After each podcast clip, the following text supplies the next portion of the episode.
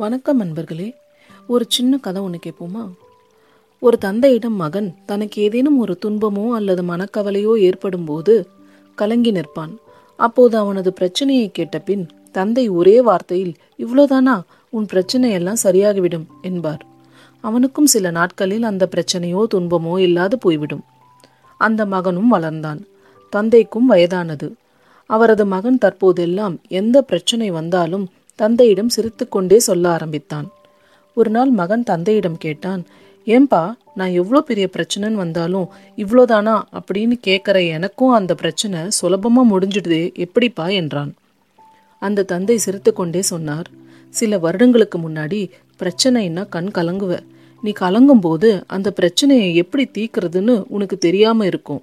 நான் இவ்வளோதானா? அப்படின்னு கேட்டதும் உன் மனம் இது ஒரு பிரச்சனையே இல்லைன்னு ஒரு முடிவுக்கு வந்து அந்த பிரச்சனையும் முடிஞ்சிடும்.